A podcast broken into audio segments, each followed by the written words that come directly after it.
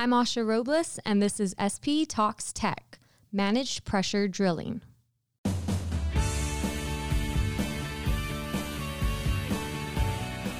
Welcome to the SPE podcast. If you haven't subscribed yet, we encourage you to do so. It's a great way to keep up with the latest oil and gas technical trends and valuable information. We're trying something a little new. For this episode, we'll be handing off the interviewing portion to Steve Nas, Regional Wells Manager, Asia Pacific for WellSpec. Steve will be speaking with Mark Arathoon of Petronas and Martin Culen, Chief Commercial Officer for Kelda Drilling Controls.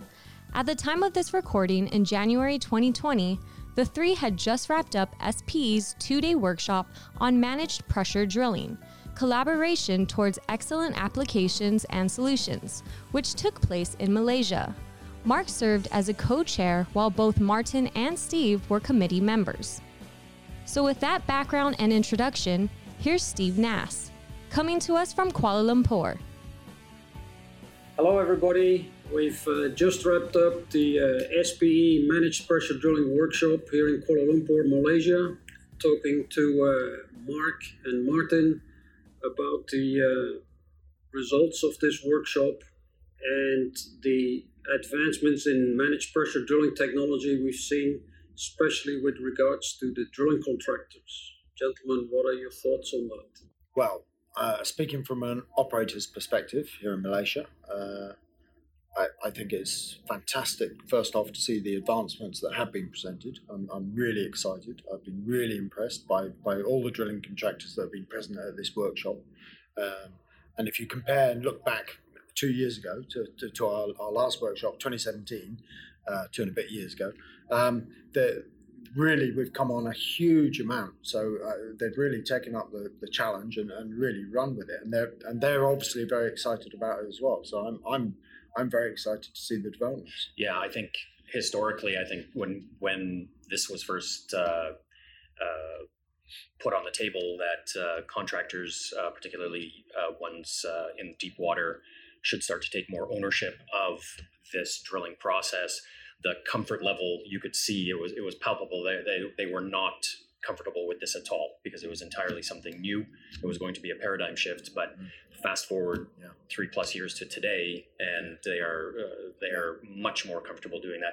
Even considering, uh, you know, talking about things about uh, uh handling influxes with the primary barrier envelope and, and things like that. Whereas before, we never even would have touched on that. Yeah, and they've all also made huge investments financially to Absolutely. buy the capital equipment yeah. and, to install it on their rigs. So um, really, it's uh, it's amazing that was a good commentary on the drilling contractors. Let's talk a little bit about the new technology developments in managed pressure drilling that we've seen and talked about over the past two days.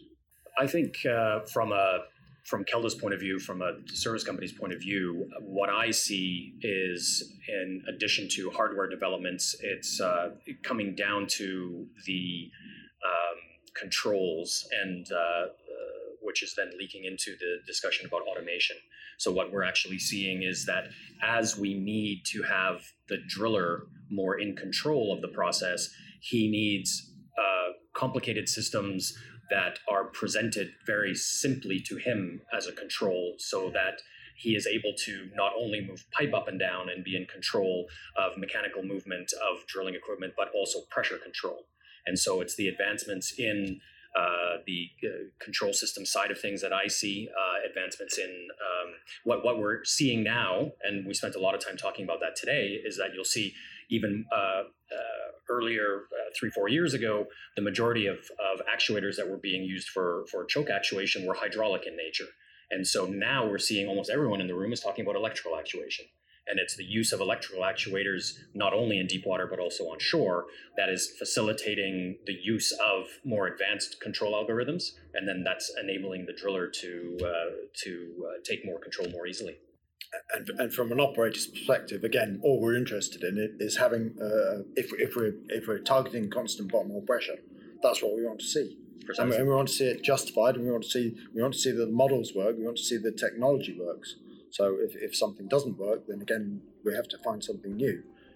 So yeah, we're looking for accurate accuracy uh, and control, uh, but also simplicity. As you said, we don't want to overload the driller. Absolutely. As a well engineer and an MPD engineer, and uh, with the experience in, in high pressure, high temperature managed pressure drilling wells, uh, I was very much uh, taken by the discussion about influx management, well control, influx management envelope today.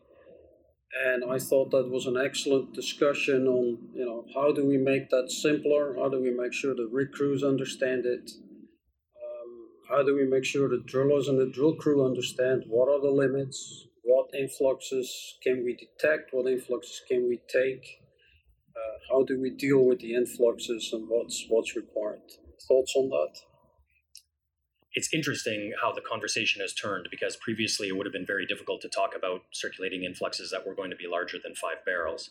And uh, now um, the uh, acceptance of the calculation methodology that's represented in the influx management envelope, uh, or however it, it, wishes to be uh, presented, is is becoming again the acceptance is increasing, and so more and more people are recognizing that. And the big takeaway that I got from this workshop in particular is that despite the fact that the calculations, the physics behind it are relatively simple, the the uh, movement from a traditional MPD operations matrix to now something which is graphical in nature. People in the workshop were saying it's still too complicated. It's too complicated for a driller to comprehend, etc. And so my takeaway from this was, as everybody said, the calculations are are very valid and need to be done but it should be differentiated from an engineering and a planning tool to what actually goes out on the rig in front of the driller. So the driller not unlike what we were talking about previously, still needs something very simple. He can't be inferring something or trying to plot something on a graph. He needs either an indicator is this good or is it bad? Hmm. I, I agree completely on that. I, I think it's a fantastic uh, concept, which I think Martin you you pioneered this uh, this whole concept. Um, I think it's a fantastic idea, but at the moment, I don't think everyone's of a full enough understanding and appreciation of it. I think the subtleties aren't really understood fully. Um, so I think I think it almost needs to be boiled down to mm. back to the operation style matrix. You can have the IME calculations behind, yep. uh, uh, buried uh, somewhere in a computer, but as long as all it tells you, as you said, is either go or, or stop That's kind correct. of uh, a decision. Because you, you don't want the driller to be trying to make a, yeah. a difficult decision with all the other pressure that he's got when you've taken an influx. You're listening to the SPE podcast. We'll return to Steve, Mark, and Martin in just a moment. First, we wanted to remind you about SPE's online education resource. Whether you prefer live or on demand training, join our industry experts as they explore solution to real problems and discuss trending topics. Take yourself to greater depths right from your desktop with SPE Online Education. Learn more at webevents.spe.org. Now, let's rejoin the discussion and send it back to Kuala Lumpur. There's been a lot of discussion, a lot of uh, comments from the contractors, the drilling contractors, the service providers, and some of the operators on automation. You know, how do we make it more automated? How do we make sure that crews uh, understand what the systems are doing? Uh, we've seen some well control issues around managed pressure drilling where uh, the computer does something and we're not quite understanding what is the computer doing or why is it doing what it's doing. Thoughts on that? I, th- I think we we've seen before with uh, with automation. Let's let's let's backtrack a little bit where we, where we're relying on, on surface back pressure quite often, and, and if you're using a hydrostatically underbalanced mud, then the risk is that at any stage, if something goes wrong, you can take an influx. Mm-hmm. But we also know if you drill on a pressure ramp and you get a, and you you've drilled deeper down the pressure ramp and not and not realised it, and you're not doing taking the right precautions, then there is still a possibility of taking an influx. And no matter what uh, automation you've got, um, that can still happen. Mm-hmm. It's a question of whether it responds and whether it responds correctly. I think there's there's definitely a, a a, a great uh, benefit from trying to automate the response because we've seen in the past uh, slip ups between uh, different parts of the rig team, either the, the MPD team or else the, the drilling contractor team or the mud logging team on the rig. uh, and between them, they're kind of pointing fingers at each other, and no one's actually managing the bottom hole pressure and stopping the influx.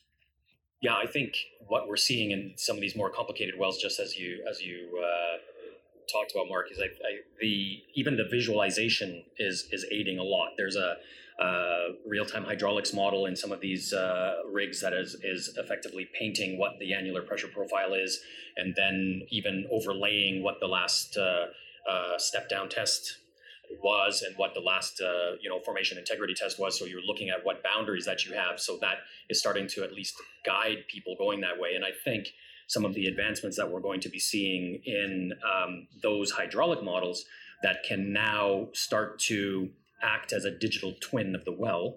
And then uh, with some even reservoir inputs if you do cross either the fracture gradient or if you're now moving more towards the pore pressure line because it's modeled in this digital twin it is now the control system is going to be able to offer some sort of an automated response uh, a little bit a little bit better.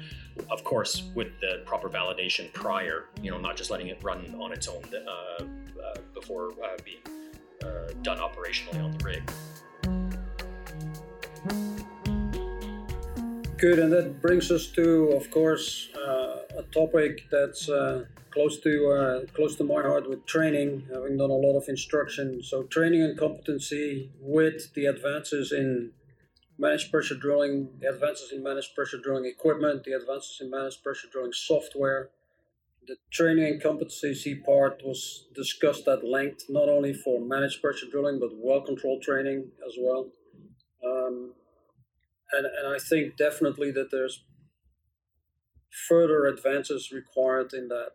Um, from an operator perspective, what uh, what's your thoughts on that? Um, I, I, yeah, training is a very uh, close subject to my for my heart as well, um, and yeah, it's the the training's got to be uh, appropriate, specific. Uh, I, what I'll tell you what I was very pleased about from this workshop was um, s- several of the uh, drilling contractors were talking about the training that they were doing, and they were saying they were following the specific procedures that they worked on in mm. great detail. And I think that's essential. Um, the other important step that they've done, as, as Martin alluded to, is that they're, they're using simulators now to simulate the well and simulate the downhole response, um, which is another area that I'm, I'm still concerned about. And that is we, we, can, we can transfer equipment um, to the to the ownership of the drilling contractor, and the drilling contractor has has all the skills and capability to manage that equipment. They're, that's what they do uh, for a profession, you know, whether it's electrical, hydraulic, mechanical, whatever. But they may not have the uh, specific MPD downhole pressure management experience. So that's a, that's the side I'd be interested in seeing how that training is going to develop in future. Martin, you've done a lot of training. What, what are your thoughts? Yeah, uh, I guess all three of us uh, can say the same of uh, the fact that uh, training and competency is near and dear to our heart. I, I have been involved with uh, uh, training and specifically MPD training for a number of years, and what I see as as some of the gaps and was brought up in this workshop is um, a third party, perhaps accreditation, something to address the the the, the, the, tra- the, minimum training curriculum so that we can uh, level the playing field when it comes to everything. Uh, that's the first gap. And so I know there has been uh, some work that's been done by the IADC uh, to develop a training curriculum in order to address this gap. Uh, so that this uh, program can be formally rolled out and then either training institutions or com- drilling companies alike can adopt that and, and have it vetted by a third party but the other gap that I think uh, we started to speak about it a little bit, in particular with things we were talking about already, the fact that we can use managed pressure drilling equipment to handle influxes of an appropriate size. We're now start to bridge the gap between conventional or rather uh, operations and well control operations. So, uh, Steve, as you mentioned, we spent some time talking about is anyone engaging the well control community on this? What does this really mean? What competency do people need to have when they're circulating those things out? So, that second gap, I think, also needs to be addressed and will be addressed by this new curriculum that's uh, that's coming out. We have to make sure that despite the level of automation that's there, the specialists that are on site, the people that have their uh, uh, that are in an advisory role, they know what needs to happen with that influx, whether it's acceptable or not. Yeah, and I think that's a, a good part to end this on. And uh, I think the well control uh, people, the well controlled teams that are out there in the industry uh, need to start linking up with managed pressure drilling. I mean, we're after all managing the pressure while we're drilling. So I think the, the training, well control, the competency is uh, is going to be a, an important step forward as we move equipment from deeper and deeper waters and higher and higher pressures. Thank you both very much for uh, participating in this uh, podcast and uh, yeah, sincere thanks to uh, participating and making this uh, workshop a success. Thanks, Steve. Thank, thanks, Steve. And thanks, Martin. and thank you.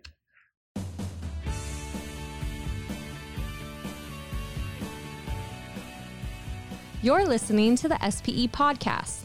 That was longtime SPE member Steve Nas hosting a discussion with Mark Arathoon and Martin Culen, addressing the technology advancements in managed pressure drilling. Let us know what you thought of this format. Email us podcast at spe.org. Also use the hashtag SPE podcast to keep the conversation going on social. Looking for the latest episodes? Search the SPE podcast on Apple or anywhere else you listen to your podcasts. Please leave reviews. We appreciate the five stars and hearing your feedback. You can find us online at spe.org slash podcasts. Special thanks to this episode's participants, Steve Nas, Mark Arathoon, and Mark Culen.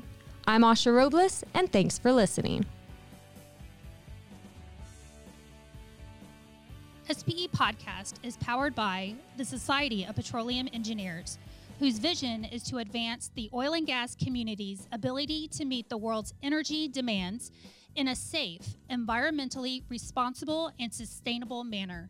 Learn more at spe.org.